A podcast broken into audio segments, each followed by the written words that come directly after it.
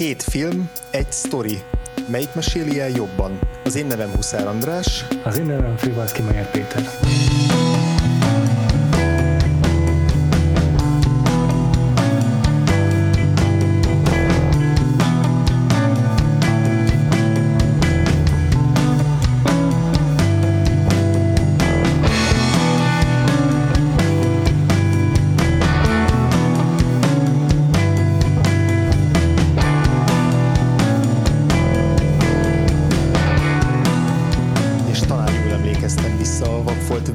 Uh, intro szövegére. Talán nem, ha, ha nem, akkor most újítottunk. Minden esetre megnyitjuk a harmadik Vagfolt versus idényt. Ez ugye a nyári kis uh, mini szezonunk, ahol minden Elnézést, adásban... de negyedik. Már a negyedik? Negyedik. Azt a... Hát teljesen le vagyok maradva. Most néztem végig a jegyzeteim. Nagyon jó. Ugye a Vakfolt Versusban két hetente jelentkezünk új adással, és mindegyik adásban két filmet eresztünk össze. Ebben az évadban két ri- remékekről beszélünk, olyan remékekről, ahol a két film között nagy időbeli különbség, tehát több évtized van, legalább olyan 25-30 év, de van, hogy még több is. A mai film párosunk esetében mindenképpen több, majd tulajdonképpen a duplája.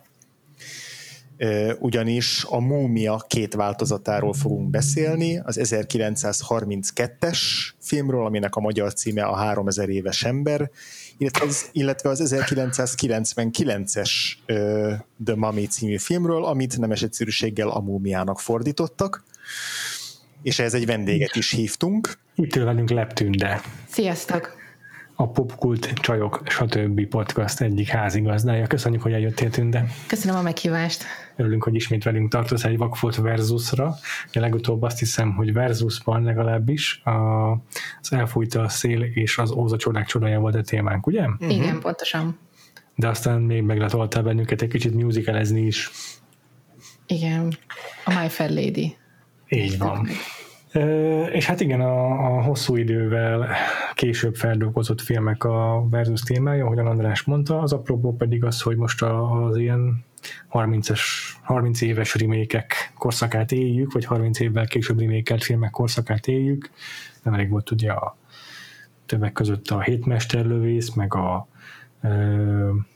a Szellemírtók, idén volt már legalább egy ilyen remake, amit már el is felejtettünk azóta, Igen, de jön a Top Gun, jön a Top Gun, az lesz folytatás, de igen. folytatás, de azért ezek a, ezek a, ez a nosztalgia vonat, ez akkor is. Ugye le, le, le, lesz még idén, vagy hát lévőre most már valószínűleg egy, még egy újabb szellemírtók film. Az év végén jön a Dűne, ami az egésznek tulajdonképpen mondhatjuk úgy, hogy az apropója. De így nagy divatja van annak, hogy óriási idő elteltével remékelnek most a filmeket, és egy, kevésbé titkolt szándékom az volt ezzel az évaddal, hogy, hogy megvizsgáljuk, hogy ez vajon egy új keletű trend-e, vagy eleve Hollywood mindig is eh, egy ilyen önforkába harapó kígyó volt. Végül is már annak idején is úgy kezdődtek a hangos filmek, nem? Hogy uh, remékelték a néma filmekből a sikeresebbeket. Úgyhogy ez Igen. egy ilyen trend Ja, korszakok szerint is. Ez igaz. És aztán ez, a, ez, a, ez, a, ez az 1932-es Boris Karloffos múmia, ez is viszonylag rövid időn belül ismét remékelve lett, talán 40-ben rögtön egy másik stábból, de hogy a sztori nagyjából ugyanaz volt annak a filmnek is, csak már nem Imho- Imhotepnek hívták benne a múmiát, hanem valami másnak. Aztán az angolok is feldolgozták ezt a filmet az 50-es években Christopher Lee-vel, ez a Hammer eh, horror eh, stúdió keretein belül, és hát aztán- pedig ott volt a 99-es, tehát ez már negyedik, sőt azóta még volt még egy remake Tom Cruise-zal, amikor Igen. többé-kevésbé talán lesz is szó a mai adásban, de hogy ez így, így az, hogy a mumia eh, remake, az, az nem egy új keretű fogalom. Na, Igen, és hát ugye ez egyike a, a Universal Studio ilyen szörny ö, állatkertjének, vagy, vagy, vagy szörny repertoárjának. Uh-huh. Ami érdekes benne, mondjuk a, a többi ilyen sokszor, sok remake-ben, sok rebootban újra melegített karakterekkel szemben ennek nincs egy konkrét irodalmi alapanyaga. Tehát nem úgy született, mint mondjuk a, a Dracula, hogy ott volt a. Bram Vagy Stoker műve. Igen, vagy ugye a Frankenstein, mert az volt a kettő másik uh, nagy sikerű filmje az Universal Studio-nak ebben a, az időszakban. Uh-huh. Igen, igen, igen, tényleg. Hanem, igen. hanem a mumia az igazából egy ilyen hát 1932-ben még kvázi aktuális ilyen szenzációnak, meg eseménynek a, a feldolgozása, mert hogy egy alig tíz évvel korábban tárták fel a Tutankhamennek a, a, a síremlékét, és, és akkor terjedt el ez a, ez a fáraó átka legenda is, hogy aki, aki ott volt az ásatáson, azután utána mind ilyen szörnyű halált halt, és akkor itt biztos valami ősi átok rejlik mögötte, és ez ugye elkezdte foglalkoztatni a, a, az alkotókat, meg az írókat, és, és innen jutottunk el tulajdonképpen a múmiáig, amiben, a, amiben pedig még így, így, így Dracula történetekből ismerítettek, tehát hogy, hogy nem volt egy, egy a Múmia című regény, vagy novella, vagy mű, hanem ezek közül a klasszikus szörny történetek közül emeltek át különböző narratív részleteket, és akkor ezt beletették egy ilyen egyiptomi fáraós ö, keretbe. És ez tényleg a 30-as években így a, a korszaknak a horror irodalmára is könnyedén rá lehet vetíteni szerintem, hogy, hogy így honnan eredeztethető igazából ez az egész ötlet. Tehát nem vagyunk igazán messze a Lovecraft-tól, meg a Robert E. Howard-tól, tehát ezek a ponyva irodalmi eredetű ilyen mitológiai horror lények, ezek, ezek pont ekkor élték a nagy fellángolásokat. Én legalábbis azokhoz társítom leginkább ezt a múmiát. Uh-huh. Ez a minimális kis nyomozós, rejtélyes dramaturgiával, meg aztán pláne. Igen, azt hiszem az Arthur Conan Doyle-nak is volt egy olyan novellája, ami nem múmiás tematikájú volt, de hogy valami ahhoz köthető. Talán itt pontosan nem emlékszem, nem tudom, hogy ti esetleg utána néztetek ennek, csak így tudom, hogy szembe jött a Conan Doyle-nak a neve itt a, az előzmények között. Igen, mert ugye mert hogy irodalmi alapok voltak az előző nagy sikerek, ugye a Dracula és a Frankenstein, és akkor úgy gondolták, hogy keressenek még valami hasonlót, és végül is nem találtak, így aztán egészen másból lett ugye a múmia, de igen, felmerült a, a Conan Doyle-nak a neve is, mert neki van egy valóban van egy novellája, ami, ami szintén ilyen ilyen egyiptomi régi átokról szól, úgyhogy, úgyhogy onnan ismerítettek ötletet a, a magához a múmiához, meg hát ez az átok dologhoz. És hát gondolom tényleg a Tutánkámon átka az meg egy egyben ihlette őket. Igen. Igen, tehát olyannyira, hogy a, a, az egyik forgatókönyvíró, illetve nem emlékszem, hogy több is van-e nevesítve, de hogy a, az egyik olyan szerző, aki itt ennek a filmnek a forgatókönyvében közreműködött, ő, ő konkrétan ott volt a, ezen a, az ásatáson a sajtó egyik képviselőjeként. Tehát, hogy akkor ugye ez egy ilyen nagy újságszenzáció volt, meg hír, hogy, hogy megtalálták ezt a, ezt a síremléket, és, és hogy ő ott a helyszínről tudósított, tehát hogy biztos, hogy ott, ott már így rákapott erre a, erre a fáraó témára, meg erre a mumia lázra, és aztán ezt szőtte tovább így a, a, képzelet irányába, meg a szönyfilmek irányába. Tehát, hogy ez, ez, ez ennyire, ennyire közel volt, meg ennyire konkrét emlék, hogy, hogy, hogy ez ott még lázban tartotta a, a közvéleményt, hogy ezzel itt simán el lehetett adni egy filmet. Ja, ez tök igaz. Nektek egyébként így van bármi közöttök múmiákhoz?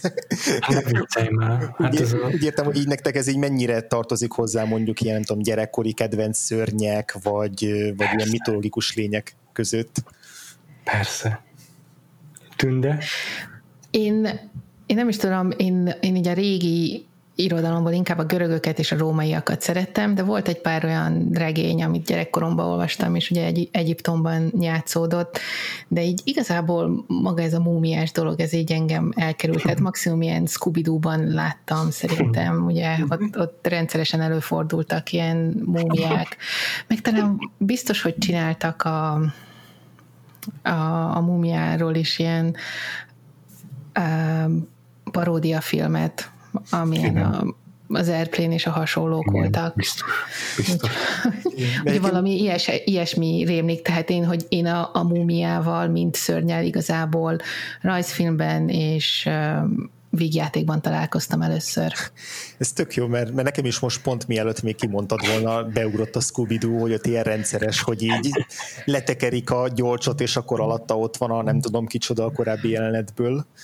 Nekem meg... még a kacsameséknek meg volt a hasonló epizódja, meg, meg, meg a könyv képregényes átirata is.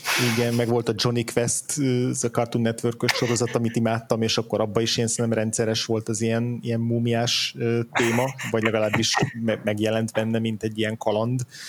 De hogy, de hogy igen, szóval, hogy a múmia, ez az ilyen fehér, izé, gyolcsba tekert, kinyújtott kézzel bicegő rém, ez inkább komikus képzetet kelt bennem is egy elsőre, mint ilyen rémisztőt. Igen, meg a általános iskolás jelmezbálokban ugye az ember betekerte magát WC papírba, és kész is volt a jelmez. ez is igaz. De azért, azért maga Egyiptom, az viszont elképesztően menő volt, nem András? Abszolút, igen. Én is egy picit inkább ez a görög-római vonulaton voltam, meg még így a még germán istenek is ilyen nagyon vonzóak voltak, de hogy, de hogy az biztos, hogy, a, hogy maga az az Egyiptom, meg ez a fáró, meg piramisok, meg ilyen sivatag, ez, ez, ez nekünk így ez nagyon ilyen egzotikus környezet volt. Meg Számomra a 90-es évek az két dologról szólt Egyiptomról, meg a dinókról.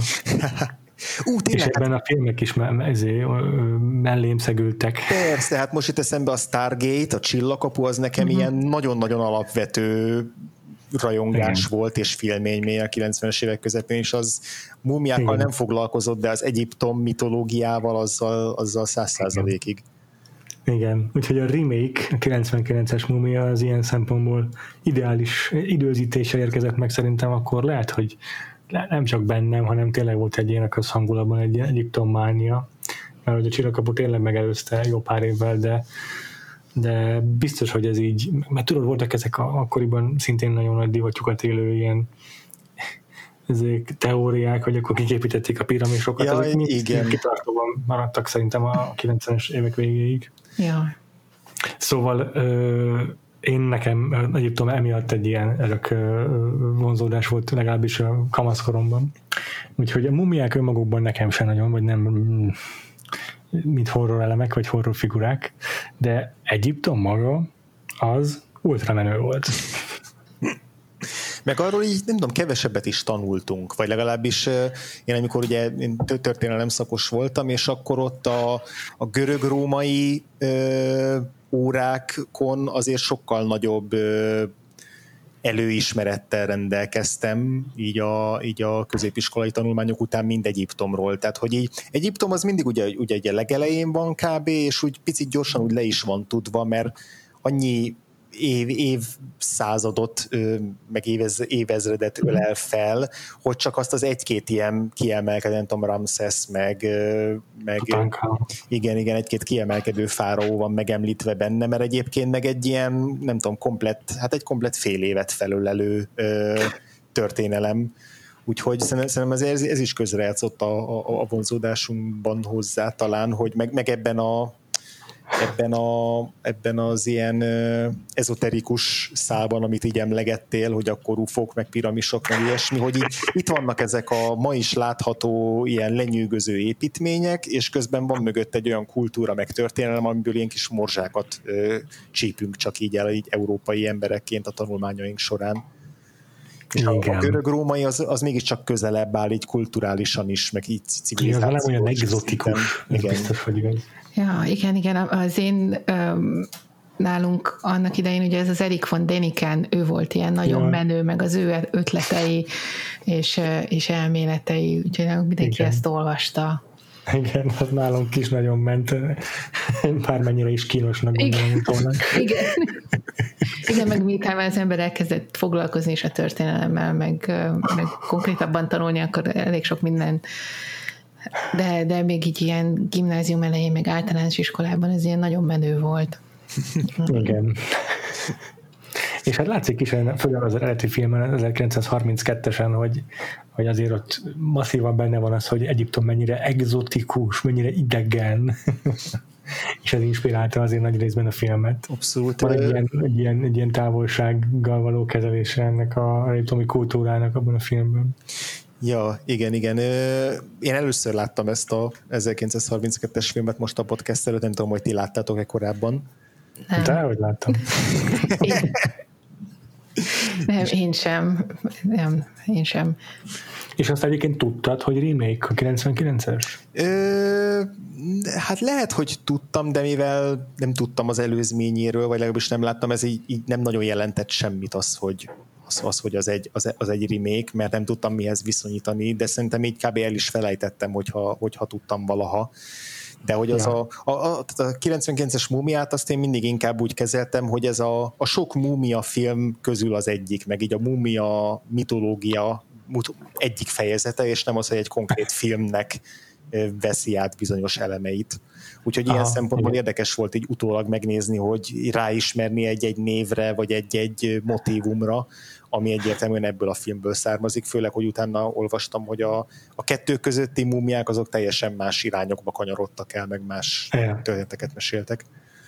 Ja. Nekem is, én teljesen azt gondoltam, hogy ja, hát biztos, hogy izé, ugyanaz a stúdió csinálja, mint a korábbi mumia filmeket, akkor tulajdonképpen remake, de hogy így nem sok köze lehet igazából az eredetiekhez. És teljesen meglepett, hogy Imhotep van benne, meg Anuxunamun, meg igen. nem tudom, Ardet Bay. Ardet Bay, igen. És tényleg ugyanazok a karakterek, meg ugyanazok a nevek csendülnek fel, meg ugyanaz a háttere, háttérsztória nagyjából a kettőnek, hogy a, tehát a, maguk a Egyiptomban, az okor Egyiptomban történő események azok azért nagyjából fedik egymást a két filmben, sőt így a, nem tudom, minden kettő filmben a, az Anubis szobor talapzatában van valami elrejtve, csak a 32-es filmben ez egy ilyen embernagyságú Anubis szobor, az újban meg egy ilyen négy, négy, négyszer akkor az van. Szóval ja, azért sok hasonlóság. De az a fura, számomra az a legérdekesebb, hogy annak ellenére, hogy a 32-es filmet remake a 99-es, és, és ráadásul tényleg egy a 20-as, 30-as években játszódik a cselekménye, még sincs semmi közök egymáshoz, hangulatukban, műfajokban sem. Hát nem, mert ugye én valószínűleg a az eredeti múmiát, 32-eset azért is nem néztem meg korábban, mert mindig azt hittem, hogy jóval horrorosabb, és én nem Igen, vagyok egy olyan uh, nagy horrorrajongó, de valamikor uh, két évvel ezelőtt a You Must Remember This podcastnak volt egy szezonja, aminek az volt a címe, hogy Boris és Béla, és ugye a Boris Karloffról és a Béla Lugosiról szólt, hogy mennyire ugye volt párhuzamos az ő um, karrierjük, meg hova futott ki a kettő, úgyhogy nagyon érdekes volt, és ott beszéltek egész hosszasan ugye a, a múmiáról. Hmm. De még ott is kiemelték, hogy mennyire atmoszférikus, és ugye, hogy az elején, amikor még nem jelenik meg a múmia, hanem, hanem ugye csak a rongyát látjuk, ahogy húzza el maga után, és utána meg csak azt, hogy ott marad megőrülve a, az asszisztens, hogy ja, mondom, akkor ez nem nekem való, de most, hogy megnéztem újra, vagy nem újra, bocsánat, hanem most megnéztem, miután beszéltünk róla, hogy ez lenne a téma, tényleg inkább atmoszférája van, és most már így a modernebb szemnek nem annyira horroros, csak tele van marha jó ötlettel, sok ötlettel, és nagyon sok mindent úgy éreztem, hogy a, a nézőre bíznak hogy, hogy képzelj el, hogy ott mi van, meg ezek a sok sejtelmes, hmm. sötét sarkok. Már le is töltem ezt az évadot a jó Mastermind ez nagyon érdekelni kezdett most. Igen, de amúgy tényleg ö, ö, még hogyha korabeli más ö, horrorfilmekkel vetjük össze, mint mondjuk a, a, a Nosferatu-val, ami jóval ijesztőbb, még úgy is, hogy persze így a távolság miatt, meg a, a filmes eszközök, vagy színészi eszközök, vagy megvalósítás miatt azért inkább így kuriózumként ö, nézzük, ö, vagy nézem ezeket a filmeket, mint hogy valóban ott izé remegek, mint a nyárfa levél a félelemtől, de azért ott, amikor ugye a, megjelenik a sziluettje azokkal a horgasújakkal a, a, a vámpírnak, az azért, az, tehát az tényleg van benne egy ilyen, egy ilyen ősi, ősi ö, rettegés, amit hogyha nem is feltétlenül élek át, de, de mégiscsak úgy meg, meg, meg, meg legyint a szele. És itt Ehhez a... képest itt a Boris Karloff udvariasan kopog. Igen, és hogy ami meglepő, hogy ugye ez a George-ba tekert mm. rém, ez csak az első jelenetben jelenik meg, és utána Igen. már csak így ilyen ö, porzott arcúra van sminkelve. Ja. De még, de, de még meglepően vonzó jelenség a film hátralévő részében, és ezért valóban, amit a, a Tünde említett, ez a nyitó jelenet, vagy egy nyitó jelenet sor, ami szerintem a legügyesebb, meg leghatásosabb ilyen ö, horror jelenete a filmnek, ahol, ö, ahol, ahol először életre kell a múmia, és tényleg ahogy így a kép sarkából így bekúszik a, a keze, az az, ami szerintem így a legjobban működik, mint, mint horror elem. Pont így a sejtetés, meg a, meg a, a, a képen kívüli ségnek a, a félelme, félelemkeltése miatt, hogy mi már tudjuk, hogy ott valami történik, de nem látjuk, hogy mi történik, és ez okol, gerjeszt feszültséget, és utána meg valóban inkább ez a hangulat, meg ez a kis ilyen enyhe borzongatás, ami jellemzi a, a filmet. Meg nekem nagyon bejött a, a, az ebben a 32-es filmben ez a hát a hipnózis, vagy nem, is, nem tudom, hogy hogyan lehet mondani, ugye, amikor ugye um, rendszeresen ugye magához szólítja a Helent, és, és ő így teljes ugye, ugye transzban elindul, és olyan, mint hogyha bármint keresztül menne, és megcsinál akármit, amit mondanak neki, akármilyen távolságból is. És ezeket ezeket szerintem marha jól eljátszotta a színésztő, hogy ő, hogy ő így mennyire meg van igézve. Igen, szerintem itt a, az, hogy itt még viszonylag közel vagyunk a néma filmekhez, itt azért szerintem át, áthallatszik ez a fajta ilyen színészi játék, ami a néma filmekre jellemző volt, főleg pont a, ennél a, a magyar származású színésznőnél, a Zita Johannál, aki nagyon a, azzal a fajta ilyen expresszív színészi játékkal dolgozik, ami, amiben egy mondjuk egy King Kongban vagy egy néma filmben ö, ö, rémült meg a, a hősnő a szörnyetektől. Uh-huh. És ö, szerintem abszolút működne így párbeszédek nélkül is ö, ez a film. Most a, a King Kong az a szempont nem néma film már, de hogy a 33-as, de hogy, de hogy ez, ez a múmia simán működne néma filmként is, mert hogy a Boris Karloff is ilyen a, a tágra nyílt tekintetével, meg az arc kifejezésével abszolút hozza ezt a nincs szükség ö, szövegre ahhoz, hogy félelmetes legyen, miközben a hangja meg marha hatásos. Igen. És akkor szerintem még mindenképpen beszéljünk erről a Boris Karloffról, mert egyébként, ha jól tudom, ő angol. Uh, igen, És ez a Boris Karloff, ez egy ilyen művésznév, hogy igen. izgalmasabb legyen, hogy ő egy ilyen idegen figura. Igen, igen, igen. Sőt, azt hiszem a valamely felmenői között indiaiak is voltak, tehát ő is ö, ö, ilyen kevert származású, úgyhogy néhány ilyen exotikus vonása az, az onnan származik. És aztán Kanadába emigráltak, és ugye Kanadából került aztán a Amerikába. Úgyhogy ilyen egész sok helyen járt. És dur- jó, dur- tudtam. durva, hogy itt a, ez a 32-es a múmia, ez egy évvel van a, a Frankenstein Igen, debütálása után, amivel ilyen hatalmas nagy sztárrá vált, de hogy előtte már valami 80 filmbe szerepelt, tehát hogy ilyen Igen. nagyon brutálisan sokat dolgozott azért, hogy meghozza neki az áttörést ez a, ez a Frankenstein. Igen. Igen. És akkor ez már tényleg úgy került a moziba, hogy már Boris Karloff nevével valószínűleg. Igen, igen, igen és sokáig nem is volt, az, e- tényleg még a Frankenstein eredetiében is még csak úgy volt, hogy Karloff. Tehát nem is volt ott, hogy Boris Karloff, csak az, hogy Karloff. Uh, nem is használták így a, a teljes nevét. Aha, de érdekes. És ez pont egy időben volt egyébként a Frankenstein, mint a Dracula. Dracula. Igen. Egy évben jöttek ki. Úgyhogy ez tényleg olyan izgalmas, úgyhogy tényleg mindenképp hallgassátok meg, szerintem nagyon jó ez, ez az évad, mert ebben így abszolút minden benne van. Nagyon jó, köszi.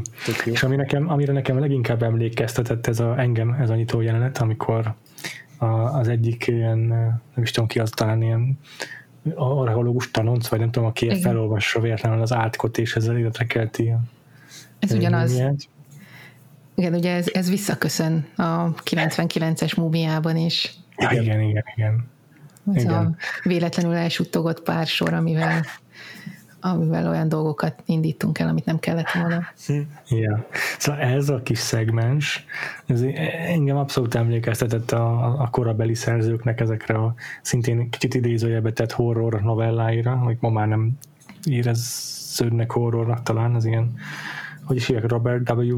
Chambers, aki a, a Sárga királyt írta, vagy nem tudom, mi a magyar címe, a King in Yellow, uh-huh. meg, meg mondom, az összes ilyen korstárs irodalom, amik így a Lovecrafthoz kapcsolódó körökben mozognak, meg, meg tőle eredeztethetőek, ezek szerintem nagyon hasonlóan keres, hasonló dolgokban keresték a horror sokszor, tehát nem feltétlenül konkrétan az ijesztés, meg a rémisztő, vagy kusztustalan dolgok voltak a horror forrásai, hanem ezek a hipnózis, meg, meg az ilyen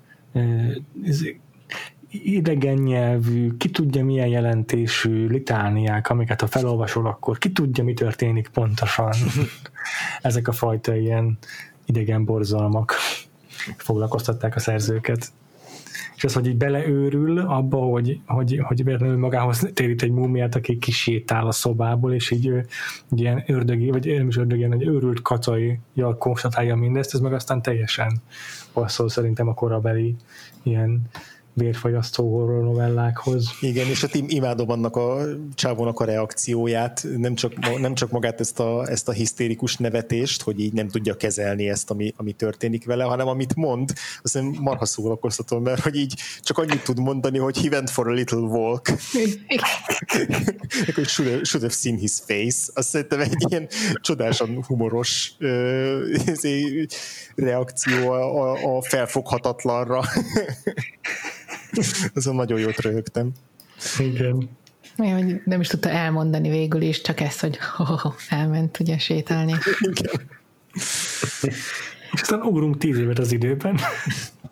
Ekközben a mumiai beépül a társadalomba, és megtanul angolul. és nagyon ki, ki, ki, kipucolja magát a kis izés sapkájával, meg köntösével, meg tényleg így a... Ez elképzelem, hogy vajon mennyi sminkelhet minden reggel, mielőtt társaságba megy. Vagy nem tudom, hogy ez nála így beállt egy idő után ez a... Ez a... Lehet. Mégis, ha ne, mégis, hogyha halott, akkor nem izzad, akkor nem kell fölődnie. Igen. akkor nem kell sminkelnie minden reggel. Meg ennél, nem kell aludnia. Ennél jobban már nem szárítja ki a nap sem. Igen. 1,8 méter magas volt a Boris Karloff. Szerintem egyetlen egy egyiptomi férfi sem ért el az 1,5 métert. Hatot talán. De ö, maga a, a, a romantikus szál, vagy hogy mondjam, tehát az, hogy a Anusunamun őt keresi, ez meglepően érdekes, hogy mennyire hasonlít a 99-es filmnek a hasonló történetszálára. Sőt, azért is lepett meg különösen, mert szerintem ez ott a legkevésbé működő része a 99-es remake Aha. És Igen. ennél a filmnél így működött ez a része? Hát mivel ez tette ki a gerincét a filmnek, Aha. ezért nekem igen. Aha. Mert én, én is azt éreztem itt a 32-es filmnél, hogy nem tudom, tök jól működik ez a erotikus kisugárzás, vagy ilyen szexuális kémia a, a Boris Karloff meg a Zita Johan között, vagy legalábbis a, az Imhotep és a Helen között, mert hogy így abban a pillanatban, hogy ott megjelenik nála a, a, az Ardeth Bay fedőnév alatt a, a múmia, és elkezd beszélni hozzá ezzel a gyönyörű Stenori hangján, meg közben így belenéz a kamerába a tekintetével, hogy én ott rögtön elhittem neki, hogy, hogy ez a hipnózis működik. Tehát az, hogy így főleg a, a, a lovagja a, a Helennek, ez a, ez a teljesen ilyen nyámnyila és szerencsétlen hős, vagyis nem is nyámnyila, hanem ilyen jellegtelen klasszikus hős típus, aki, aki aztán megpróbálja megmenteni, meg meg is menti ez a Frank. Ez egy annyira szürke figura, hogy így hozzá képest, amikor megjelenik a, izé, a Boris Karloff, akkor így nincs kérdés, hogy őt kell választania. Tehát, hogy nem is értem, hogy mit akar ő a Franktől, még hogyha hozzá is veszem, hogy itt egy több ezer éves múmiáról van szó, de hogy itt, itt nincs verseny a kettő között.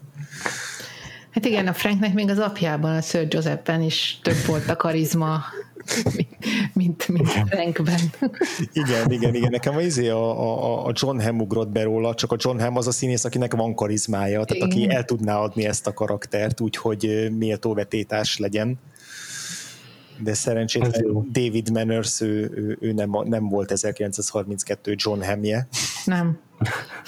Úgyhogy, úgyhogy igen, egy 73 perces filmről beszélünk, és igazából nincs olyan nagyon mély cselekménye, meg, meg, meg tartalmi része, amiről itt most órák hosszat tud, tud, tudnánk beszélni szerintem. Tényleg egy viszonylag egyenes vonalú ö, filmről van szó, meg, meg cselekményről, ami plusz lehet benne, az is így szerintem nem szándékos, az, hogy így a, a, a British Múzeum szerepe mondjuk az egyiptomi kultúra kifosztásában, meg az, hogy ez, ez, ez ugye hogyan, hogyan működött, ez, ez pont, nem, pont nem ilyen kritikával van említve a filmben, érzésem szerint, sőt még el is, hmm. el is hangzik talán, ne. hogy így a British Múzeum az, az nem a fosztogatásról híres, de, de nyugodtan cáfoljatok meg, hogy, hogyha szerintetek ez egy ilyen ironikus, ironikus Szerintem én szerintem pontosan egy ilyen ironikus volt, mert tehát ugye azért kell visszamenniük Kairóba, és ott nézegetni a, az Anaxunamunnak a, a szarkofágját, mert hogy nem vihetik magukkal. Uh-huh. És a, föl is volt ezen háborodva szempont a Frank, hogy miért nem vihetik uh-huh. magukkal.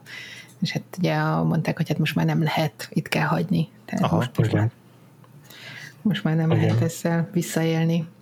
Egyetértek, ezért én sem fogtam föl annyira problématikusnak, hanem inkább pont ironikusnak, igen. Uh-huh. Lehet. Érdekesen találtam még, hogy egy, a, a film rendezője, Carl Freund, az igazából egy, a korának a Jan de Bontja volt, mert operatőrből lett rendező. És nem, nem is sok filmet csinált. Tehát talán a legelső rendes munkája volt körülbelül ez a múmia, mert előtte pont a Drakulán dolgozott, uh-huh. de azon úgy, hogy azt írják, hogy ő csak így átvette a rendezést az eredeti Todd Browning-tól, tehát az nem hivatalosan rendezte azt a filmet még.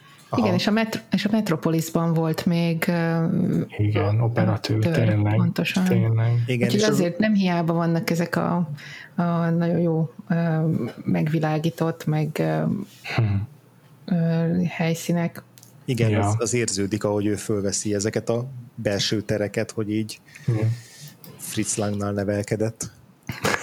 Tehát így nem csak megnézte, hanem te így csinálta is Fritz Langnak a, a dolgokat. ja, igen. Jó, de beszéljünk a 99-es mumiáról, hiszen azért mit tagadás azt talán több alapanyagot kínál. Igen, én is, én is úgy érzem. De hát szemben az 1932-es a mumiával, amit most láttam először, a 99-es mumiát azt legalább 20-szor láttam annak idején, tehát én azt rengetegszer megnéztem, és most már nagyon, nagyon rég láttam utoljára, de amikor betettem, akkor így fél perccel azelőtt, hogy elhangzott volna egy-egy mondat, azelőtt már így megszólalt a fejemben, tehát csak innen, innen vagyok benne biztos, hogy ezt rengetegszer láthattam, mert így kb. memorizáltam a, a, a teljes filmet, meg az összes fordulatot, poént, vizuális geget, tehát hogy ez így nagyon-nagyon ala, alapfilm volt nekem akkor így 99-ben. Tünde, te hányszor láttad? Ó, én is biztos, hogy többször láttam. És én is ugye 99-ben ott voltam ugye az elsők köz szerintem, amikor megnéztem, és teljesen oda voltam, főleg ugye akkor már tudtam, hogy könyvtáros leszek, wow. úgyhogy, úgyhogy engem, engem ugye abszolút lenyűgözött, hogy egy könyvtáros hősnő a filmen, aki, igazából ő a főszereplője, tehát ugye ő az, aki végig viszi a történetet, és megmenti a pasikat is. Igen. És még hősiesen ki is jelenti egy pillanatban, hogy én könyvtáros vagyok. És erre büszke, igen. Igen. igen. Azt hiszem, ilyen csoportásakkal néztem meg annak, annak idején, és így, így igen, tehát így felkiáltottunk. Igen, ugye régész már volt korábban is, egy bizonyos Indiana Jones Igen. Ez ilyen kalandor szerepben, de, de az, hogy valaki egy könyvtáros, az, az Igen. Úgyhogy, úgyhogy abszolút így a, a szívemhez közel álló film volt, és még jó is volt, mert szórakoztató is volt, úgyhogy, úgyhogy ilyen abszolút kedvenc volt ne, nekem is. Uh-huh. Péter, neked? Én is többször láttam. Ezt nem emlékszem biztos, hogy moziban láttam először, de gyanítom, hogy igen. És, és én is szerettem. Viszont volt vele egy komoly problémám, a Brandon Fraser. Ezért nem tudtam teljesen szeretni. Volt egy ilyen egy ilyen komoly kifogásom ezzel a filmmel, hogy nem szerettem a főszereplőt, és akkor gyerekkoromban egy dacból nem szerettem igazából a múmiát sem. De ezt leszámítva egyébként persze, mivel Egyiptom volt a legnagyobb királyság a dinók után a 90-es években számomra, ezért természetesen kötelező volt megnéznem a mumiát, és óriási csalás volt, hogy a mumia kettő mennyivel szarabb lett. Mm, igen. Én, én szerintem én a harmadikat már meg se néztem. Fú, Mert az általában még a. Rachel Weisz- is lecserélték, úgyhogy, Igen. vagy hát gondolom nem vállalta már, mert már Biztos. érezte, hogy ezt, ezt Innentől nem már kellene. kínosabb lenne, igen. igen. Fú, azon ez tényleg rettenető kínos volt a harmadik rész, mert Steven Sommers se vállalta, mert a másodikon is látszott, hogy e-mailammal csinálja végig a igen. rendező. De az első az, az, az meglepően mennyire jól össze van rakva.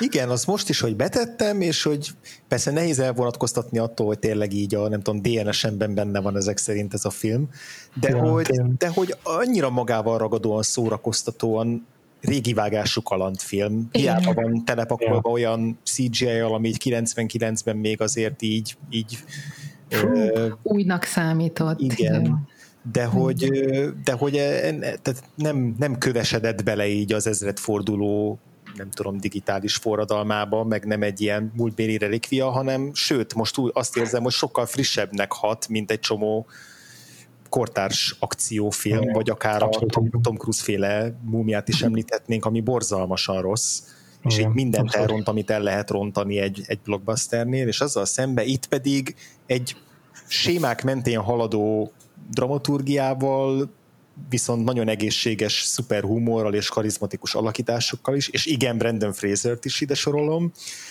Szerintem, szerintem egy, egy annyira jól működő kalandfilm, ami utoljára a Karib-tenger kalózai első része volt ilyen, ami ezt meg Igen. ismételni. Igen, igen, igen. Én is úgy éreztem, hogy, hogy, hogy nagyon én nem tudom, én nem azt hiszem, hogy ilyen semleges voltam ilyen Brandon hmm. Fraserrel kapcsolatban, hmm. de ebben valóban így elvitte a filmet hogy a, a karizmájával, tehát így mindent el lehetett neki hinni, és tényleg ő, és ugyanakkor meg ugye ő nem csak az a hogy én vagyok a legokosabb, meg az, az is nagyon szimpatikus volt benne, hogy odafigyelt a nőre, hogyha egyszer a nő az okosabb, és ő tud több mindent, akkor kövessük az ő iránymutatását. Igen, Úgyhogy ahhoz képest, hogy férfiak csinálták, tök feminista ez a film. Aha. Igen, van, van benne egy ilyen, nem tudom, hangyányi párhuzam mondjuk a, a Mad Max Fury Road-dal, ahol szintén a férfi főszereplő az így egy idő után már csak egy ilyen, nem tudom, támaszték arra, hogy így rajta konkrétan a vállán megtámassza a Furiosa a puskát, tehát hogy annyira így a, így a, a, a csatlósa lesz, vagy így a, nem, nem is csatlósa, hanem így ö, Tárgyasodik. igen, de hogy így té- tényleg ő lesz a, a nő lesz a vezér, vezér alak, és itt, itt is érződik egy hasonló dinamika köztük, hogy így a, a, a, a abszolút a Rick ez az ilyen Indiana Jones jellegű uh-huh. hős kalandor, de hogy, de hogy egy idő után abszolút átadja a gyeplőt a, a, a az Eevee-nek, és, ö, és így felnéz rá, és, és, sok, és, és ettől ilyen sokkal kiegyensúlyozottabb az ő románcuk is, ami azt mondtad Péter, hogy így kevésbé működik ebbe a filmbe, és talán igen, de hogy még így is úgy érzem, hogy így az ő párosuk az így nem tudom, valahogy a kölcsönös tiszteleten alapul, meg hogy Nem, fontos, én ezért gondoltam az Imhotep. és Ja, a, i- abban teljesen igazat adok, igen. De hogy so, sokkal inkább szól ez a film a, az Évinek a, a, a vágyáról, mint a, mint a Ricknek a, a szerelméről. ez kifejezetten jó szerintem. az nagyon tetszik, hogy, a, hogy a, amint az Évi először rápillant a kisuvickolt, ö, borzasztó hosszú hajától megszabadult Rickre, ott így rögtön úgy néz rá, ez a csávó, ez kell nekem. És akkor így onnantól kezdve ez így le van zsírozva, ez tökre tetszik. Én, én őszintén leszek, én szkeptikusan álltam neki ennek az újranézésnek. Uh-huh. Ezt szerintem tényleg 20 éve nem láttam a múmiát, és abban 100% biztos vagyok, hogy a korszaknak, tehát a 90-es évek végének az összes többi kultikussá vált filmje, mint a Conner, meg a Szikla, meg mit tudom én, azok ténylegesen rosszak szerintem. És mindenki, aki azt gondolja, hogy bezzeg azok milyen jó akciófilmek voltak, azok mind tévednek és hülyék. És úgy gondoltam, hogy ebbe a kalapba tettem be a mumiát is, hogy biztos, hogy igazából rohaszar, csak akkor valamiért ezeket elnéztük neki, mert fiatalok voltunk.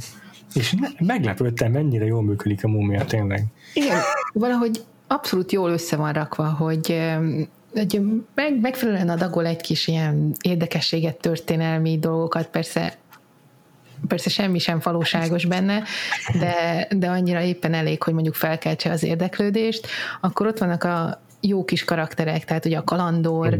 akiből kiderül, hogy azért ő nem csak ilyen felületes kalandor, és akkor ott van a szép nő, akiről kiderül, hogy nem csak szép, hanem marha okos is, meg, és akkor ott vannak mellettük a kiegészítő színes karakterek, színes karakterek. És mindegyik, de Kinek nem a kedvenc a John Hanna ebben a filmben? Nem tudom, de azzal nem akarok podcastelni. Igen. Én, én annyira örültem, én szerintem a John Hannát előtte ugye egyedül csak a négyes és egy temetésben láttam, mm. és itt, itt annyira, és itt imádtam, tehát ilyen nagyon jó ja. volt. Igen, én a izétbe is szerintem Meg még, hát- az, még az is egy korábbi volt, volt ez a, nem tudom, meg volt nektek ez a Gwyneth Paltrow film, a Sliding Doors, amiben aha, így a, a film, film elején így két párhuzamos igen, alternatív igen, romantikus szába, és abba, szerintem Pont nem azt, az is egy tök jó kis film volt annak idején, és ott is így nagyon megszerettem már a John Hannat, úgyhogy ő, ő egy ilyen húzónév volt nekem, a, amikor jött a múmia már. Nagyon vicces, amikor a John Hanna ment erre a filmre, vagy így castingolták, vagy őt fölkeresték, akkor így azt mondták neki, hogy igen, láttunk a négyes küvőben, láttunk a Sliding Doors-ban, te leszel ebben a filmben az egyik comic relief, és ő erre azt mondta, hogy de én, nekem nincs humorom, nekem nincs humorérzékem, én nem egy humoros színész vagyok, nem egy vigyáték színész vagyok, miért én kellek? Tehát neki, hogy nem baj, nem baj, nem baj, majd csak csinálj valamit a háttérben, az tuti vicces lesz. És Basszus, tényleg. Olyan, olyan időzítése van, hogy az mesteri. Mikor így Eevee-ben van egy nem tudom milyen sírkamrában, és akkor benyit a, a, a, a Rick, hogy, és megkérdezi, hogy jól vagy? És akkor mögötte ott van az, a Jonathan, és azt mondja, hogy ó, oh, persze. Annyira tökéletes időzítéssel mondja John Hanna. Szerintem is hibátlan. Látszik, hogy ott még a rendezőnek is meg volt a lélek jelenlét, hogy ott nem vág, hanem egyszerre benne van a képben a két szereplő, hagyja kijátszani a a timingját a John, a John Hannának, és tényleg, tényleg jól működik a komédiában a filmben. Na, nagyon, nagyon, tehát a, a legjobban a, szerintem is a, a humor működik, meg az, ahogy a Steven Sommers is a humort fölveszi, tényleg akár a, az mhm. akciójelenetek kellős közepén, és tehát minden egyes akciójelenetben van legalább két-három komikus Igen beat vagy komikus jelenet, akár már a nyitó tűzharcban, Igen. amikor a, a Benny megfutamodik, vagy, a, vagy amikor a hajón üt ki a tűzharc, és akkor ott az Évi félre rántja egyre közeledő golyónyomok elől a, a Ricket, tehát rengeteg ilyen apró geg van, ami, amivel színesítik a, az amúgy korrektül filmezett, izgalmas ilyen kalandos mhm. akciójeleneteket, hogy ezért, ezért szerintem ezért, ezért időtálló ez a film, hogy nagyon jól működik a, a, a humora, és nagyon bájos a humora. Tehát nem ilyen, nem tudom, kiszólások, meg gúnyos beszólások ö, képezik a, a humorgerincét, hanem ilyen jópofa gegek, meg ilyen, ilyen kis esetlenségek, mint amikor, a, mint amikor az Ivi felborítja a teljes könyvtárat. mert természetesen úgy vannak elrendezve egy könyvtárban a közös polcok, mint a dominó darabok. Igen. Valahogy én még sose dolgoztam ilyen könyvtárban, ahol az egészet tönkre tudnám tenni. Egy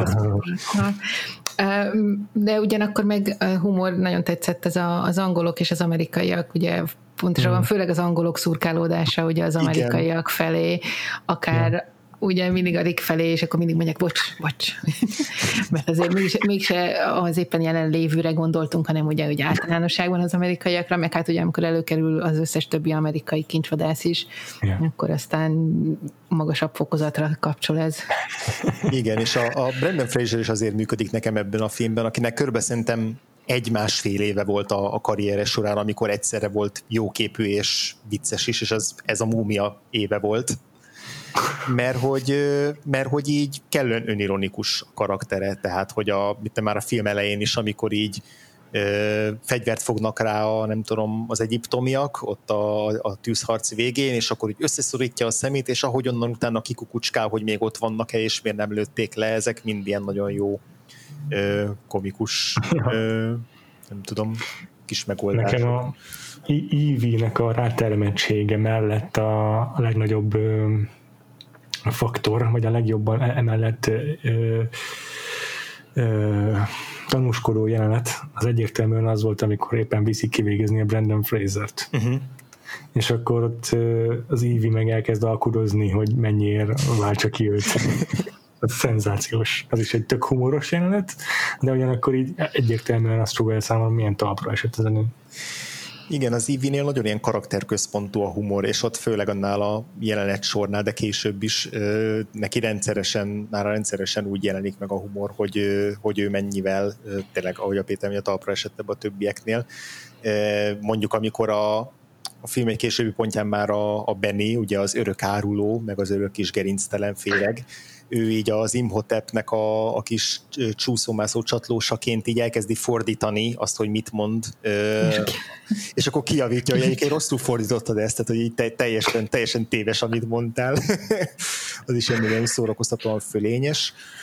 És, és hogy közben meg így nagyon tehát bizonyos jelenetekben úgy tud vicces lenni, hogy így nem veszi észre nem mondjuk a helyzet komolyságát, mert hogy így átszellemül a, a, a felfedezésnek az örömével hogy például amikor a, a, a Ricky, Ricknél ott a börtönjelenetben elkezdi kifogatni, hogy igen, ő volt a holtak városában, akkor is ez úgy történik, hogy a, a Rick így ököllel belecsap a tesójának az arcába, aki ott a földre esik, és az ő meg így átlép a Joletenen, és úgy megy oda a, a, a Rickhez, hogy te figyelj, te, te tényleg a saját szemeddel látod a holtak városát?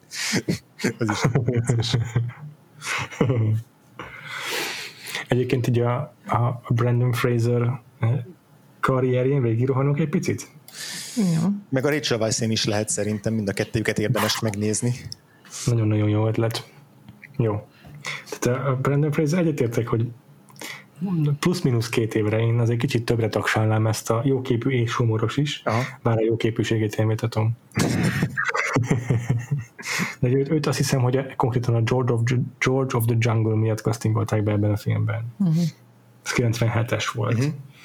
És akkor ezután meg nem sokkal volt egy ilyen másik ö, romantikus végjátéka, vagy az pont egy évben, ez a Blast from the Past, ez se különösebben jó, de az is humoros és fontos, hogy jó képű legyen benne a Brandon Fraser. Aha. És ugye nem sokkal később igazából a, a komoly szerepe a 2004-es Crash igen, meg előtte még volt a 2002-ben a Csendes Amerikai, amiben emlékeim szerint kifejezetten jó volt a Michael Caine oldalán, az egy ilyen Graham Greene regényéből készült Aha. Vietnámba játszódó kémdráma. Szóval, hogy ott igen, a 2000-es évek elején volt egy ilyen pár éve, amikor ő most így komoly színészé fog avanzsálni. Volt egy ilyen kísérlete. De aztán 2008-ban meg rögtön visszatért a kaland és humor világába, mert volt ez a ez a teljesen elfeledett és sikertelenül megkísérelt franchise, a Journey to the Center of the Earth. Meg annak még volt egy folytatása is talán, uh-huh. nem tudom. De ez egyértelműen egy ilyen kísérlet volt, hogy, hogy a mumiának a, a, a nem tudom, emlékét felidézzük, és, és próbáljuk ezt a kalandos ö, ö, filmes hullámot meglovagolni, de abszolút sikertelenül és, és, és aztán most meg főleg televízióban látni, András, lehet, hogy erről többet tudsz nyilatkozni. Igen, most volt, van egy ilyen kisebb, hát ha nem is reneszánsza, de egy ilyen visszatérése így a köztudatban. A, volt a DFR sorozatban neki egy több részes, egy évados vendégszereplése, azt már pont nem láttam, mert addigra már én elkaszáltam azt a sorozatot, nem tudom, tündete esetleg látta nem. az mert ott, ott, ott, volt egy ilyen kiemeltebb ö, vendégszereplése, és aztán amiben láttam, az a Trust 2018-ból, ami a, a Getty családnak az ilyen emberrablós, szaftos bulvársztoria, Donald sutherland meg a Hillary Svenkel, és ott, ott ö, egy nagyon jó kis ö, szerintem ilyen picit ilyen ön, önreflektív karaktert játszott, egy ilyen magánnyomozót, vagy ilyen nem tudom, biztonsági főnököt, aki így nyomoz a, az elrabolt Getty ö, fiúnak az ügyében, és akkor így ilyen cowboy kalapban, meg ezzel a klasszikus ilyen ö, texasi nyakkendővel, tudod, ami, tudjátok, amiben, ami nem ez a rendes nyakkendő, hanem az az ilyen kis yeah két zsinóros, igen, igen, és akkor amikor megjelenik, akkor meg is tölje a negyedik falat, és ilyen ízes ízes akcentussal beszél, és így okosabb mindenki másnál, tehát egy, van egy ilyen nagyon, nagyon jó pofa klasszik amerikai karakter, amit hoz benne. És, és amikor ez kijött, akkor jött vele kapcsolatban több ilyen portrécik, ki, és akkor írták, hogy hogy mi, ok, mi okozta nála azt, hogy a karrierének a második fele az így elég sikertelen, hogy egyrészt az, hogy hogy ő rengeteg filmjében, és szerintem elsősorban a Mumia filmekben ő minden kaszkodó trükköt saját maga akart megcsinálni, és hogy ez így gyakorlatilag ráment így fizikailag, tehát hogy így rengeteg műtéten kellett keresztül menni, és hogy így tönkretette magát fizikálisan, hogy így nem tudom, mozogni is alig bírt egy időben. Tehát, hogy ő, ő, volt egy ilyen, egy ilyen dolog nála, a másik pedig, amit szintén az egyik ilyen poetrécikben mesélte, hogy szexuális zaklatásnak az áldozata volt.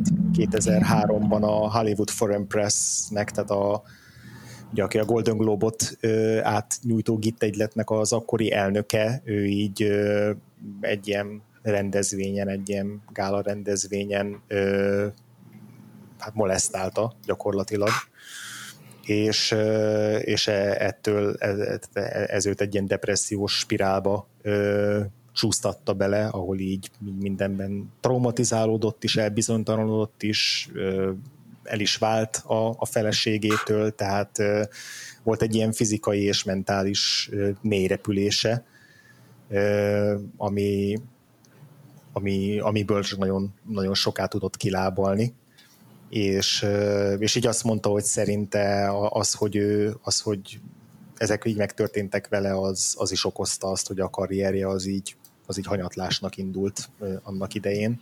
Tehát így tök, tök, tök érdekes volt így visszaolvasni azt, hogy őt így szerintem is sokan elkönyveltük egy ilyen bumburnyáknak, aki, uh-huh. aki így hát nem volt igazán tehetséges, és akkor ezért hamar le is csúszott a hollywoodi szamárlétrán, és így érdekes uh-huh. volt elolvasni, hogy, hogy milyen, milyen mögöttes okok is közrejátszottak ebben.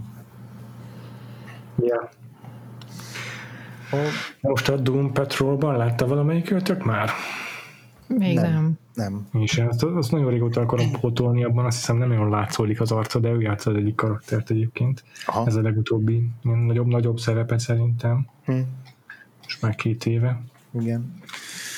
De a Rachel Weisz ő meg egy istennő egyrészt, Igen. másrészt meg, meg ez egy ilyen, neki egy ilyen breakout rólja volt, tehát egy olyan szerep, amivel így berobbant a köztudatba, mert előtte inkább ilyen művészfilmekben, meg Bertolucci filmekbe játszott, és nem emlékszem, hogy mi volt a sorrend itt 99-ben, hogy a, a Múmia jötte ki előbb, vagy a Napfényíze, a Szabó István film, de azt tudom, hogy, hogy, hogy akkor ő így nagyon nagyon bekerült a, nálam is a köztudatba, mert a napfényízét azt nagyon szerettem, hmm. volt egy nagyon jelentős szerepe, és aztán a múmiában meg imádtam.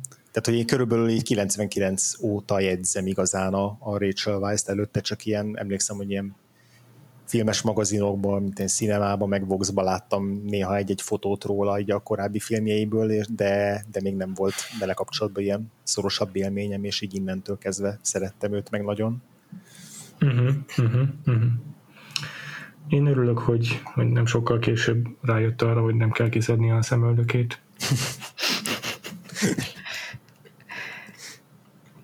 A Mumia kettében már úgy néz ki, hogy nem mostanában ismerjük a Rachel Weisz-t legalábbis. Aha. Engem kicsit zavart, hogy, hogy itt ilyen mm, ilyen szépségideáknak kellett megfelelni a Rachel Weisz-nak, mert, mm. mert tök felesleges. Mm. De egyébként én is istennőnek tartom, és, és, és, és, és, érdekes, hogy egyébként nem, nem a, egyáltalán nem a blockbusterbeli szerepei miatt izgalmas színésznő egyáltalán, tehát az csak egy véletlen egybeesés, hogy szerepel a mumiában számomra. De amúgy az az egyik legkevésbé érdekes szerepe számomra. Nem is tudom, más, máshol nem is működött volna nagyon ez a, ez a szerep, és mint ahogy a, a valószínűleg a harmadikban Niába uh, ú, annyira akartam mondani a nevét, a színésznőnek, aki ugye leváltotta őt. Maria Bello. Igen, őt szeretem, de például nem ja. akkor se vitt rá a lélek, hogy, hogy megnézem. Pont azért, mert nem akartam egyrészt, hogy őt összehasonlítani a Rachel Weisz-el, másrészt meg maga a tréler se tűnt olyan hú de jónak. Nem, az egy nagyon-nagyon rossz film. Nem a mások. De egyetértek, hogy ez a film nem működne egy ilyen, most ha, érted, ha, ha ez egy Michael Bay film lett volna ez a múmia, akkor egy cicababa játszotta volna ezt a... Pontosan, mint valami Bond lány, akik ilyen Igen. ott volt, nem kis volt az a a, a Charlie Sheen volt feleség. Igen, a Denise Richards. Denise ugye? Richards, igen, igen, ő is valami doktor fizikus volt, a, valami James Bond volt. Igen, igen, igen. igen. Abszolút hát, hihetően. Vagy hát, mint a, a múmiában is igazából az Imhotepnek az arája, akit a Patricia Velasquez játszik, ő abszolút egy ilyen, egy ilyen az a szerepe, hogy legyen dekoratív, és, és vele szemben meg tényleg a, a, az Ivy egy abszolút teljes jó karakter. Nekem az jutott eszembe róla a két Winslet a Titanicban. Szerintem egy kicsit hasonló az, hogy egy, egy ilyen nagyon intelligens és nagyon uh-huh. ö, domináns ö, színésznő, akinek a humora is így nagyon a helyén van, ő, ő, ő így elhódítja a filmet a, a férfi főszereplőjétől. Ez... Egy dolgot jegyeznénk még bele kapcsolatban, meg az alakításával kapcsolatban, meg hogy feleségemnek, meg nekem is egyszerre ugrott be, hogy milyen érdekes, hogy e, e, mennyire igyekszik megidézni a Julie Andrewsnak a, a hanghordozását, ha. meg a akcentusát. Aha hogy ilyen igazi proper angol kisasszonyként az. viselkedik. Uh-huh. Ja. Hát mondjuk ugye nem azt mondom, hogy időben nagyon közel állnak, de hát a 30-as évek meg a 40-50-es évek között nincs akkora különbség, úgyhogy el tudom képzelni, hogy, hogy szent szándékkal idéztem meg ezt a klasszikus színészi, angol színészi beszédet, meg akcentust a Rachel Weisz. Uh-huh hogy emléke, nem tudom, mikor játszódik pontosan a Mumia 1, de 20-as években inkább talán. Igen, igen, mert a második az ugye 11-2 évvel később. Ja, igen, igen, szartak kisfiú. Ja, igen, és az meg már 30, valahányban 32-ben játszódik a második rész, azt hiszem, igen. Úgyhogy azért van különbség a Julie Andrews meg a, a Rachel Weisz karakternek az életkorok között, de, de szerintem akkor is ez, ez a, tényleg ez a proper angol arra akart rámenni. Mm. Na, és akkor még egy valakivel nem beszéltünk a színészek közül, Hát a múmiáról. Oh. Te kire gondoltál, Tinder? Én az Odette Ferre gondoltam. Igen. Mert még ő a, ő a negyedik karizmatikus személy. Szerintem utána jön igen. karizmába még a múmia. Jó, igazad van. Igen, igen, egyrészt a az Odetferek a karaktere az igazából egy ilyen kicsit semmi karakter, tehát ott, ott, ott az arról szól, hogy legyen menő, és egy menő arc játsza, Ja. És ezt... Ugye ő az Arded Bay, akinek csak igen. a neve egyedik meg az eredeti filmből az Arded Bay igen. igen, igen, és hogy szerintem is ő a, a, a karizmatikusabb szem, mert régen is ő volt a, a kedvencem a filmben, vagy pontosabban régen ő Kapnak volt a kedvencem is. a filmben, mert hogy ő az a típusú ilyen mhm. menő, menő arc. Uh-huh. Katinak is tetoválások, meg fekete ruha, meg, abszolút, meg az a szakál, meg az átható tekintet. Igen, tehát, meg az a becsület, amit így igen. igen, igen, de közben ilyen vagány harcos is, és így még, még, a, még a múmiák tengerét is túléli megmagyarázhatatlan módon, de hogy nem is kell megmagyarázni. Mit keres a filmben, azt értettétek? Hát ő a leszármazó, tehát ugye ő benne van abban a hogy ez ilyen leszármazottja azoknak, akik védték a, ezt a titkot, meg egyáltalán ugye a, a múmiát, vagyis hát ugye a, az imotepet, hogy ő annyira gonosz volt, hogy nehogy nehogy bármi történjen. Ő kb. így a, a fáraó, nem tudom, testőrségének Ségének a, a, igen, ilyen, ja, igen, igen, igen, igen, külön igen, testvériség lett ezekből a testőrökből, akik ott voltak. Egyébként tök vicces, hogy pont a hétvégén játszottam az Assassin's Creed uh, origins ami szintén egyiptomi sztori, és abban a főszereplő meg szintén egy ilyen magi. Aha. Ilyen sivatagi serif. Igen, ez egy jó, jó, jól bevethető karaktertípus, hogy tényleg nem kell sokat karakterizálni rajta, mert elég a, a funkciója az attól, ja. több menő lesz. Ja. És hogy most az újranézésnél engem a leginkább az lepett meg, hogy az Arnold Vosló azért nem annyira szuper jó nem. színészként. Tehát, hogy nem. nem, nem volt jó, és sokkal, úgy emlékeztem, hogy sokkal jobb Igen. alakítást nyújt. Mm.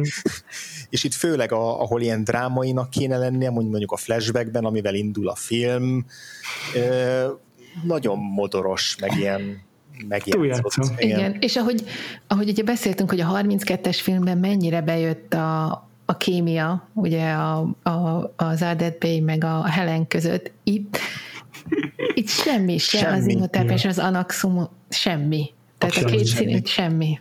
Igen. Ahhoz képest, hogy így hányszor elhangzik a csaj neve, és az egyik ilyen catchphrase gyakorlatilag a filmnek olyannyira, hogy nekem így beégett a memóriámban, amikor így mondja, imhotep, hogy annok szonamó, és ez hányszor elmondja.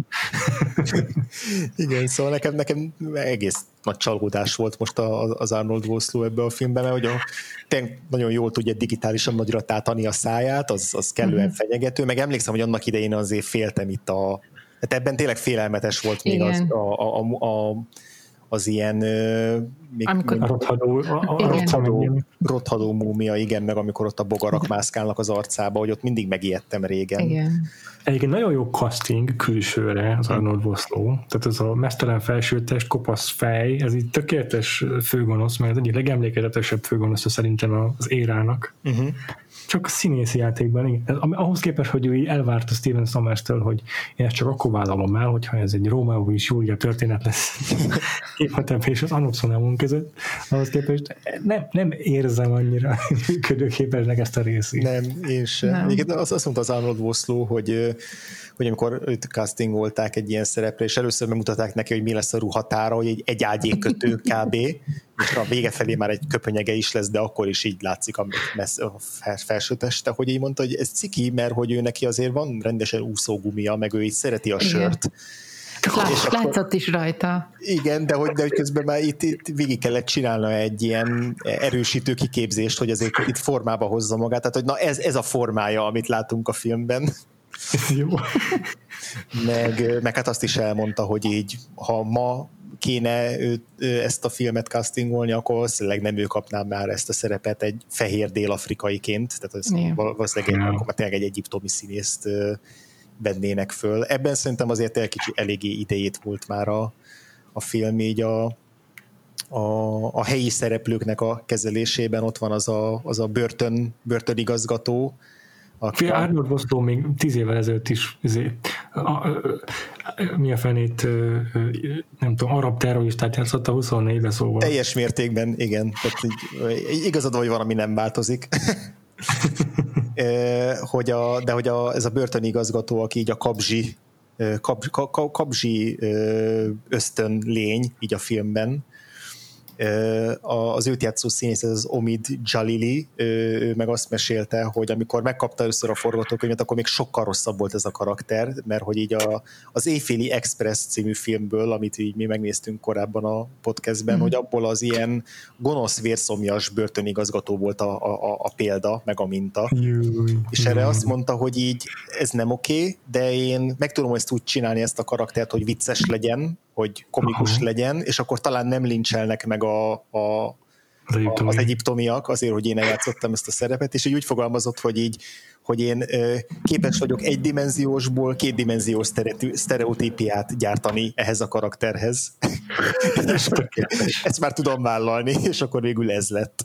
És igazán volt, mert erre volt szükség ebben a filmben. Igen, de ez amit szerintem azzal is járt, hogy ami még megfigyeltem ebbe a filmbe, hogy istenítjük a humorát, meg így mondjuk, hogy mennyire jó a humora, de hogy igazából kicsit túl sok ebben a comic relief karakter ebben a, a filmben, Igen. mert hogy minden, szinte minden mellékszereplő comic relief karakter, a börtönigazgatótól kezdve a Benin át a John A magyar Benny.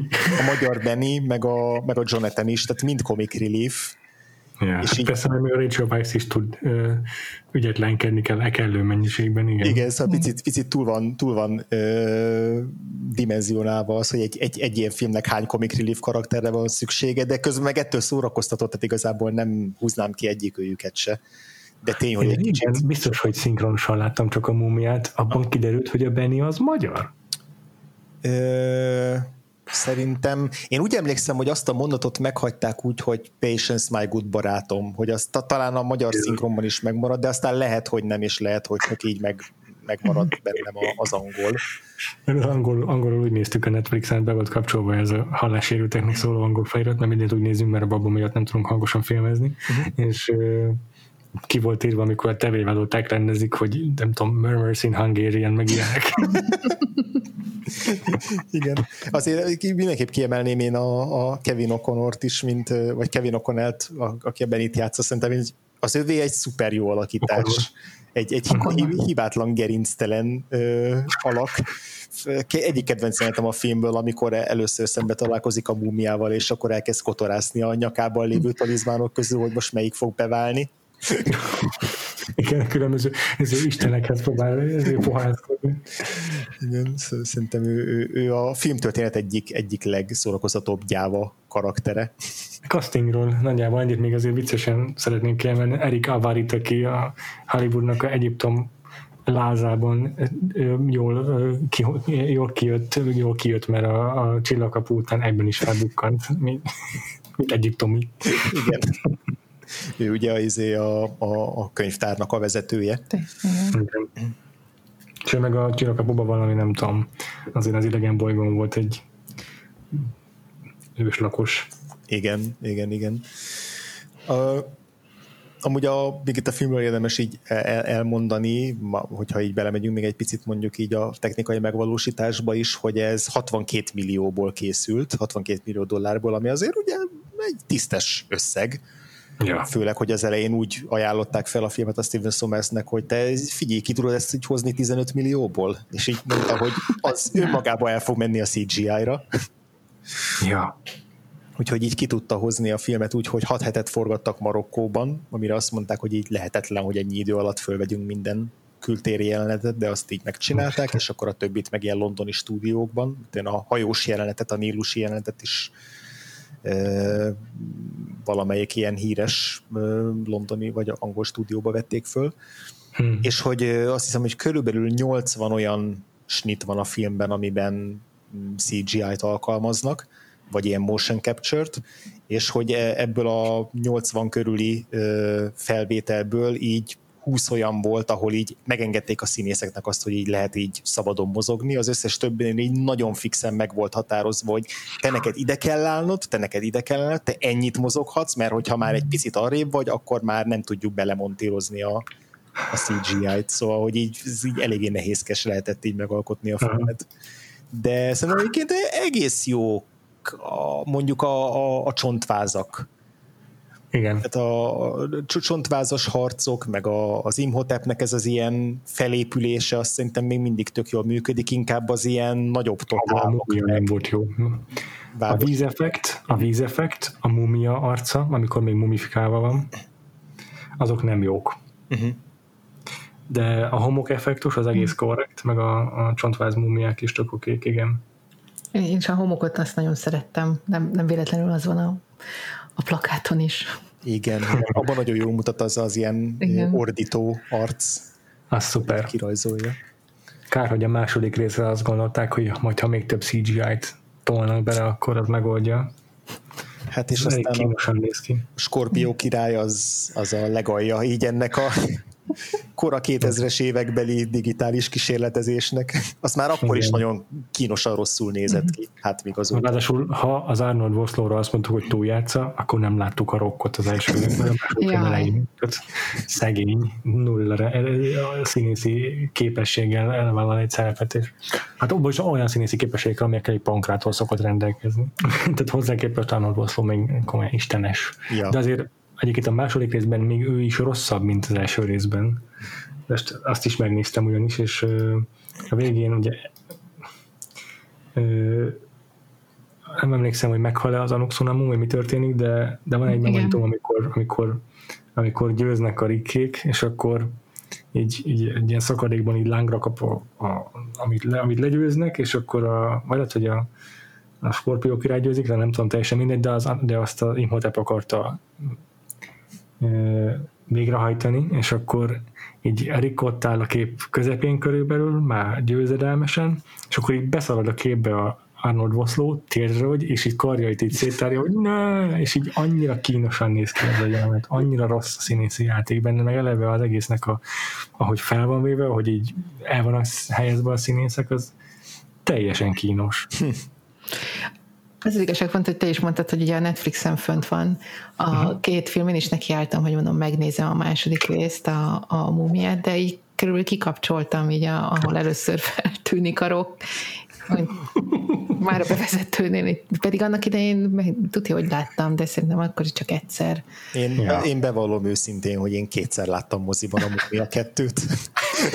az nekem az év egyik legjobban bárt filmje volt, és és szerintem hasonló volt, mint a Matrix 2-nél, hogy, hogy így meggyőztem magam arról menet közben, hogy ez kurva jó, és akkor újra nézem, és aztán, és aztán lassan rájöttem, hogy itt, itt bajok vannak. De nagy, nagy, nagy ereje van az önállításnak. Ja. Igen. Ami... Steven Sommers rendezői karrierjéről beszélnünk kell még. Hát igen, nem egy elképesztően sikeres és gyümölcsöző karrier azért az övé. Ugye elsorolom, hogy hány filmet csinált a Mumia után. Uh-huh. Mumia 2, Mumia visszatér. A Van Helsing 2004-ben, az a Hugh Jackman-es. Igen. Aztán 2009-ben a G.I. Joe, Rise of the Cobra, uh-huh. és 2013-ban egy film, amiről most hallok először, az Ad Thomas, vagy Thomas, Anthony Elgin, vagy Elgin főszereplésével, és vége. És ennyi, igen. És volt egy csomó projektje, ami így dugába dőlt, hogy a, a, az Éjszaka a múzeumban első részét is eredetileg ő rendezte volna, de aztán kreatív nézeteltérések miatt kiszállt belőle, vagy kirúgták, ki tudja. Tehát egészen hasonló a filmek, amiken dolgozna, vagy igen, dolgozott. Igen, Flash Gordonból készített volna egy új verziót elvileg, akkor volt egy Airborne című ilyen gondolom valami, nem tudom, léghajós, vagy valamilyen kalózos kalandfilmje. Hogy van az, hogy egyes rendezők egy filmre összekapják magukat, és mindent kurva jól megcsinálnak, tényleg minden jelenetet szépen rendeznek meg, meg okosan van elhelyezve a kamera, meg minden kameramozgás, minden kaszkadőrtrükk ügyesen van megcsinálva, és aztán soha többet nem képesek magukat összekapni. Igen, ráadásul előtte sem voltak neki olyan nagyon combos filmjei, mert volt egy dzsungelkönyve feldolgozása, egy élőszereplős, meg volt ez a 98-as Deep Rising, amit én láttam annak idején, ami ilyen ki, kígyószörnyes, óriás szörnyes, ilyen, uh, igen. ilyen tengeri kincs, kincs, kincsvadászos film. Igen, az eléggé rossz volt. Pedig egy e, egész érdekes szereposztása van, mert a benne van a Famke Janssen, Best Study, Jimon Hunsu, tehát emlékszem, hogy ilyen izgi volt a szereposztása akkor, de az egy nagyon gyengécske film. Hát nekem van egy tippem, vagy egy sejtésem, mert kijött a, volt az EW-nak egy, egy oral história a múmiáról, ami talán, nem tudom, tavaly, igen, tavalyi cikk. Biztos pont a 20. évfordulóra készült. Igen, igen, igen, igen, egy tavalyi cikk, ahol megkérdezték a szereplőket, és nagyon, nagyon zavarba ejtő szakasz abban a abban az oral historyban, nem nagyon szoktam oral historyban ilyet látni, ahol így hát gondolom nem egy, egyszerre interjú volták meg a Steven sommers és a Brandon Fraser-t, hanem, vagy Fraser-t, hanem külön-külön, de egy bizonyos incidensről mind a ketten beszélnek, és így tökre úgy van megszerkesztve a cikk, mint hogyha így ott vitatkoznának a helyszínen, hogy az akasztós jelenetnél, amikor uh, ugye uh, fulladozik a, a Rick a jelenetben, akkor ott elvileg az első felvétel után ott szorosabbra húzták azt a kötelet, és ott gyakorlatilag így blackoutolt a Brandon Fraser, és úgy tért magához, hogy egy mentős szólongatta. És a Brandon Fraser ezt úgy meséli el, hogy a, hogy a, a Steven Sommers mondta, hogy így húzzuk egy kicsit feszesebbre azt a kötelet, és a Somers pedig ezek után azt, azt ja, és hogy a Brandon Fraser így ki is akadt ezen, hogy, izé, hogy, hogy itt hát ugye rosszul lett, meg elájult, és hogy a Steven Somers meg annyit mondja, hogy na már itt izé diváskodik, meg hisztiskedik a, a, a Brandon, és még ebbe, ebbe az interjúba, vagy hát oral historyba is, így mind a ketten így a teljesen ellenkező véleményen vannak. A Fraser azt mondja, a, a Somers azt mondja, hogy, izé, hogy, hogy a Brandon Fraser szorította meg ezt a hurkot, és hogy utána csak úgy tett, mintha na, éppen nagyon, nagyon izé, fulladozna, és van egy ilyen mondata, van egy ilyen mondata, hogy I guess it cut off his carotid artery or whatever and knocked him out. Tehát egy ilyen nagyon, nagyon, nagyon rossz ízű uh, megjegyzése van erről, és akkor erre a Fraser meg egy azt válaszolja itt a cikkbe, hogy igen, technikailag az én hibám volt az, hogy követtem a rendezőmnek a, az utasítását arra, hogy így jobban eladjam azt, hogy ott fulladozok, mire a Somers azt mondja, hogy hát ezt ő, hogy uh, he did it to himself, tehát ez, ez az ő, ő hibája. Szóval nekem ebből eléggé úgy jön le, hogy a Somers egy méretes fej. Ja. És az interjú egy korábbi részében is van egy olyan, vagy a Oral History egy korábbi részében is van egy olyan szakasz, ahol arról van szó, hogy őt ilyen kis uh, újonc, vagy kvázi újonc amerikai rendezőként itt nagyon arcoskodnia kellett a, a, a főleg túlnyomó részt brit veteránokból álló stáb előtt, hogy ő itt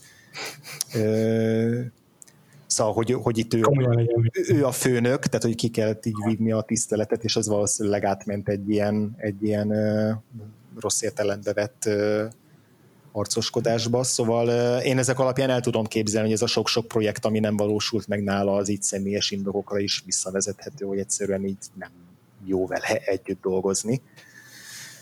Legalábbis volt egy ilyen mellékzöngé ennek a, az oral history és mondom, oral history általában csak így lelkendezések szoktak lenni, uh-huh. meg így utólag is azt mondják, hogy igen, mint most volt a, a Fury Road-nak a, az oral history, ahol így elmondták, hogy a, George Miller az így sokszor pokollá tette azt a forgatást, de hogy így utólag így belátják, hogy ez, ez miért működött meg, hogy esetleg így miért, miért kattantott be egy-egy nap a forgatáson. Itt nekem inkább úgy tűnik, hogy még mindig egy elég erős tüske van a szerint úgy tűnik, hogy érthető módon a Brandon Fraserben egy ilyen jelenet mm. miatt.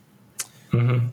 Nekem, nekem legalábbis így jött le, hát persze nem. Hát lehet, hogy akkor ez a rossz hírneve, ez megelőzi már ezt a Steven Sommers-t, és azért nem annyira kapkodnak utána a stúdiók.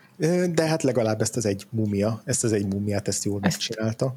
Itt, itt oda tette magát, igen. Itt, itt oda tette magát, igen. Még azért a Jerry Goldsmith meg akarom említeni, hogy tök jó a zenéje ennek a filmnek. Uh-huh. Ez pont olyan jó, jó, jó kaland zene.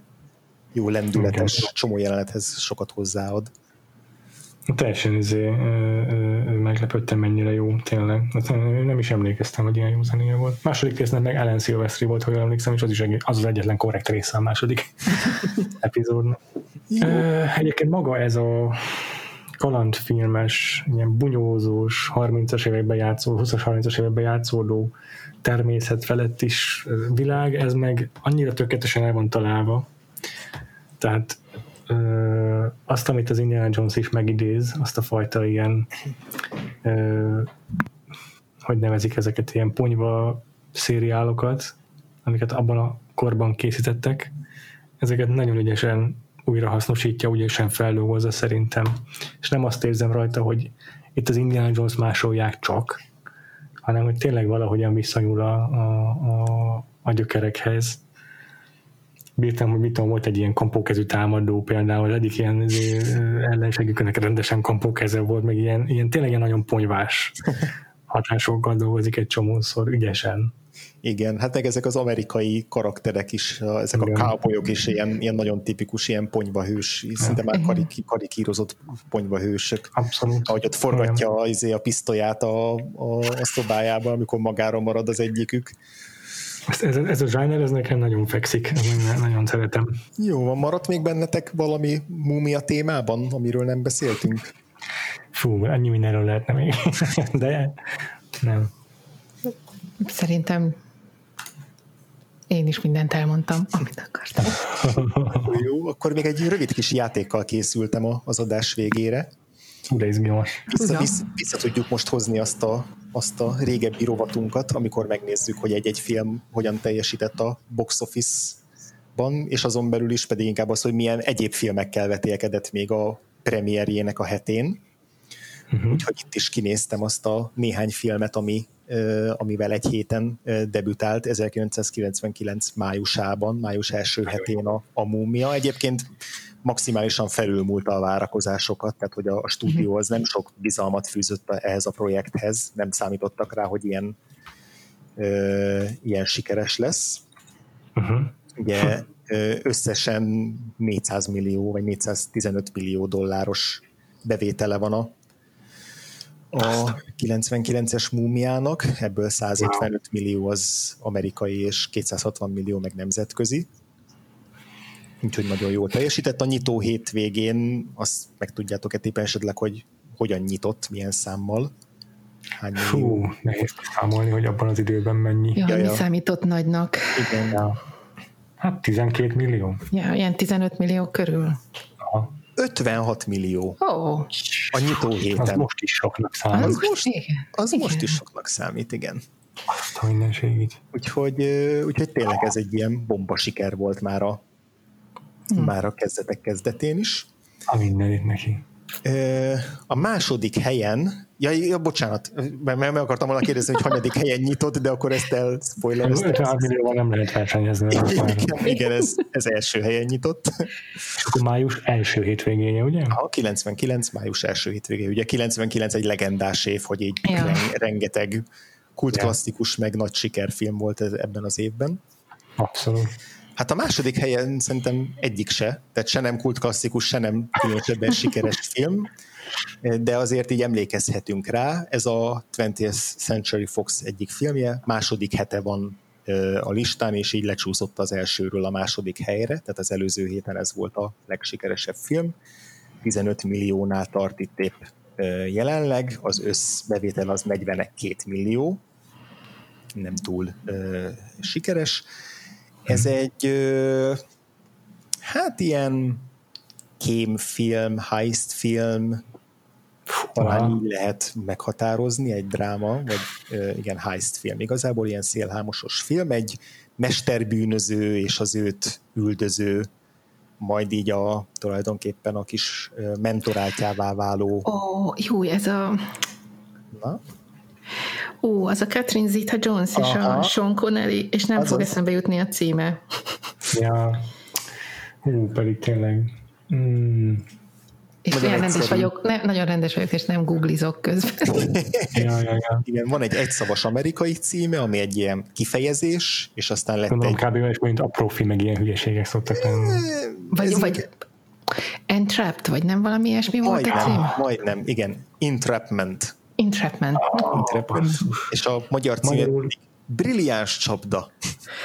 Tényleg, tényleg, tényleg. És igen, ugye ez a, a, a híres jelenet belőle, amikor a Catherine Zeta-Jones ilyen, ilyen stretchkezes lábasban így a, a lézerek között így igen. kúszik-mászik, miközben a Sean Connery, igen, Sean Connery garbóban figyeli a háttérből. Ja. Szóval igen, ez volt a második legnépszerűbb film a héten. Hát a harmadik helyen egy, az év egyik legnagyobb bomba sikere áll. Matrix. igen. Matrix. A Matrix. Azt tudom, hogy adták be. Ezt előtte valami pár héttel, nem? Hogy a hetedik hét. Ez a hetedik Aha. hét, ami uh-huh. akkor rajta van a, a, a listán. Wow, akkor Durva. ez ilyen márciusi premier volt valószínűleg. Igen, uh-huh. Durva. Aztán, ja negyedik helyen egy olyan film, aminek én a létezéséről is megfeledkeztem, aztán úgy, aztán úgy előbújt valami így az agyam hátsó zugából. Ez egy két szereplős vígjáték, két uh, vígjáték. Hát nem, azt akartam mondani, hogy két vígjáték sztár, de igazából csak az egyik őjük sztár, a másiknak ilyen volt egy-két nagyon népszerű filmje. a, a, a, nagyobb sztár a párosból mind a ketten férfiak, a nagyobb sztár ő így ekkoriban indul meg így egy ilyen lejtmenet, lejtmeneten, tehát hogy ő már túl van azért a, a sztársága csúcsán, ő a 80-as, 90-es években volt ilyen igazán nagy, meghatározó hollywoodi sztár. A színész partnere pedig a 90-es években egy akciófilmben tűnt fel, az, az, azzal lett híres, és az utána pedig inkább ilyen béna paródia filmekben játszott meg ilyen, ilyen béna hmm. bohózatokban, többnyire. És ez egy buddy comedy. Hajjaj, ez ilyen akciófilmben tűnt fel, és aztán béna paródiában. E- Emilio Estevez? Nem, nem, nem, nem, nem. Rossz, rossz felé kapizsgálsz. De akkor a másik, akinek leárazóban van, az meg ilyen Eddie Murphy? Ő az.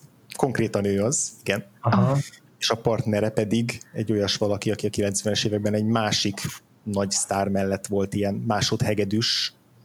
Fú, basszus. És pont idén tért vissza annak a filmnek a folytatásában. Micsoda? Sok évvel későbbi harmadik folytatásában. Ez az egyike volt azon kevés filmeknek, amiket még a koronavírus előtt bemutattak. Bad Boys for Life uh-huh. volt akkor, amit én mutatta be, akkor ez a Martin Lawrence? Így van, Eddie Murphy és Martin Lawrence közös filmje. Nem tudom mi az. Hát ennek az a címe, hogy Life, ami semmit nem mondott. A magyar címe Életfogytig, Aha. Már egy picit terenget, és a plakátján pedig ilyen síkosabb ruhában vannak mindketten. Semmi. Semmi. Semmi. Abszolút. Hómezők, vagy sivatag. Semmi. így a ördög kerekek így görögnek az emlékezetünkben, és ez, és ez egy ilyen nem tudom, szerintem ilyen 30-as évekbeli két börtöntöltelék, akik így meg, megszöktek, és akkor így öregre maszkírozva utána visszaemlékeznek, valami ilyesmi lehet a sztoria. Tényleg csak Aha. ilyen képek vannak előttem a, akkoriból, Aha.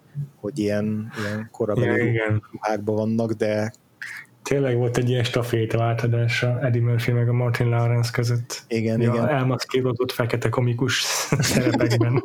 Abszolút, ugye ezután nem sokkal jöttek ezek a Big Mama Big filmek. Ja, ja, ja. ja, ja. Hogy a, az Eddie Murphynek meg már csak a Shrek volt hátra, mint, mint még egy ilyen kiugró siker 2001-ben. Azt a... Ennek a filmnek egyébként a Ted Demi a rendezője, aki a Jonathan Demi unokaöccse. Uh-huh. Meg is egyetlen egy jó filmje készült egész életében szerintem. Úgyhogy igen, ez volt a, a egyébként a Universalnak a másik filmje. Mármint, hogy, hogy a, szintén Universal film, úgy akarom érteni, értem, igen, értem, a, a Life. Uh-huh. És aztán az ötödik héten, vagy bocsánat, az ötödik helyezett, az azért érdekes, hmm. egy olyan filmről van szó, ami a harmadik hete van fönt a box office-ban, viszont a 26. helyről jött fel, egy ilyen... ilyen platform release volt, hogy egy moziba levetítették? Aha. Igen, tehát hogy korábban 14 moziba vetítették, most pedig hirtelen már 827 moziban. Aha. Ez a Paramountnak a filmje, és e, ez egy olyan film, amit így nagyon sok, sokat elővettek most a 20 éves, tehát a 99-es filmévnek a 20 éves évfordulóján, hogy ez egy ilyen nagyon időtálló, sőt egyre időtállóbb ilyen kis gyöngyszem, egy olyan rendezőtől, aki azóta főleg ilyen erősen szatirikus road movie rendez, ilyen kritikus kedvenc, meg független filmes kedvenc, bár azért voltak neki buktái is azóta, és egy, egy olyan színésznő a főszereplője, aki így ezzel a szerepével hát nem tudom, hogy ezzel vált-e híressé, de hogy azóta, azóta is nagyon sokszor játszik hasonló szerepeket. Egy ilyen, ilyen nagyon ö, ö, energikus, törtető, lelkes ö, céljai szám, tehát céljaiet mindenkin átgázoló karaktert játszik gimis környezetben. Ez a Reese Witherspoon és az mhm. Election? Azaz. Azt a mindenit. Jaja. Ez a ma- magyar címem, borzasztó magyar címén Gimi Bossi. Uh, basszus. És ugye ez az a film, ami így annak idején így mindenki azt mondta, hogy hát ez egy, egy igazi szörnyeteget játszik benne a Reese Witherspoon, és így borzasztó nézni, és azóta meg így már nagyon újra értékelődött, hogy igazából egy ilyen nagyon érdekes antihős, és pont, hogy a Matthew Broderick által játszott ilyen kis csúszomászó tanár, a, a riválisa, ő, ő az igazi villenje a filmnek, szóval, hogy így kicsit egy a nemi szerepekkel, meg a karakterekkel kapcsolatban így átértékelődött ez a film, de ez az Alexander Payne-nek a egyik korai Te film. Durva, tényleg a road movie gondoltam. jó volt, jó, jó tippeket adtál. Úgyhogy a top 10-ben egyébként még olyan filmek vannak, mint a Never Been Kissed, uh-huh. aztán a Tíz dolog, amit utálok benned. Aha, azt hiányoltam akkor a Csak egy kis pánik, az is Aha. még itt a top 10-ben, illetve az előző év nagy Miramaxos Oscar nyertese a... Na várjál, 98 Miramax. A Szerelmes Shakespeare. Mm, nem, nem, az ennek az évnek lesz a, a az Oscar nyertese, a, vagy várjál? Vagy tévedek? Nem. Na várjál, lehet, hogy igazad Biztos, van. hogy nem, Nem, mert 99-ben kapta. Igen. Igen. az Oscar. Tehát az 98-as volt a, ser, a szerelmes Shakespeare. Igazad van, de akkor egy, egy, egy másik nagy Oscar nyert. Jó, Mi volt még? Szerelmes Shakespeare egy évbe passz, most pedig ezt tudtam. Várjál mindjárt közben. Ellenőrzöm, hogy... Hát akkor még volt a... Igen, jó mondom. Mi volt akkor még? A, Azt tudom, hogy valahogy nagyon, nagyon elégéltem a szerelmes Shakespeare-től az Oscar-t, és biztos ennek a filmnek adtam volna, csak mi volt ez? Szerintem nem ennek a filmnek adtad volna, de kulcs, kulcsjelentőségű a Miramax, tipikus Miramax film, amit így hát, a... Nem, nem Európa, vagy akkor európai mondjuk, mm-hmm. hogy... Ó, az a... Az élet szép, vagy nem? Az az. Az, tényleg basszus, igen. Ja, az élet szép, és ugye tök durva, hogy itt vagyunk 99 májusában, és itt a top listán a tizedik helyezett az az élet szép, 29. hete van a mozikban, és a 11. pedig a szerelmes Shakespeare, ami 22. hete van a mozikban. Durva. Ez nagyon hosszú élete volt mind a kettőnek. Azt a... Én pontosan annyi hete nem voltam moziban. hát, ez szomorú. Jól van. Hát akkor nagyon köszönjük Tünde, hogy eljöttél beszélni a könyvtárosokról és a múmiákról. Köszi, hogy meghívtatok. és két hét múlva találkozunk újból a Vakfolt versus hogy melyik filmen azt most konkrétan még nem tudjuk elmondani, mert még nem beszéltük meg. Igen. Attól is hogy milyen vendéget tudunk beidőzíteni. Igen, már megvannak a párosításaink, csak a sorrendet még nem állapítottuk meg. Azt hiszem az ötödik, ötödik helyzet az döntetlen lett, hogy hört még nekünk kell eldönteni, de azt már meglátjuk. Azt szerintem ez volt az a, az ötödik helyzet. Ja, hát akkor viszont ezt eldöntöttük, akkor spoiler alert. a többi az, a többi az ennél biztosabb, mert hogy a Patreonunk ugye ezt megszavaztattuk.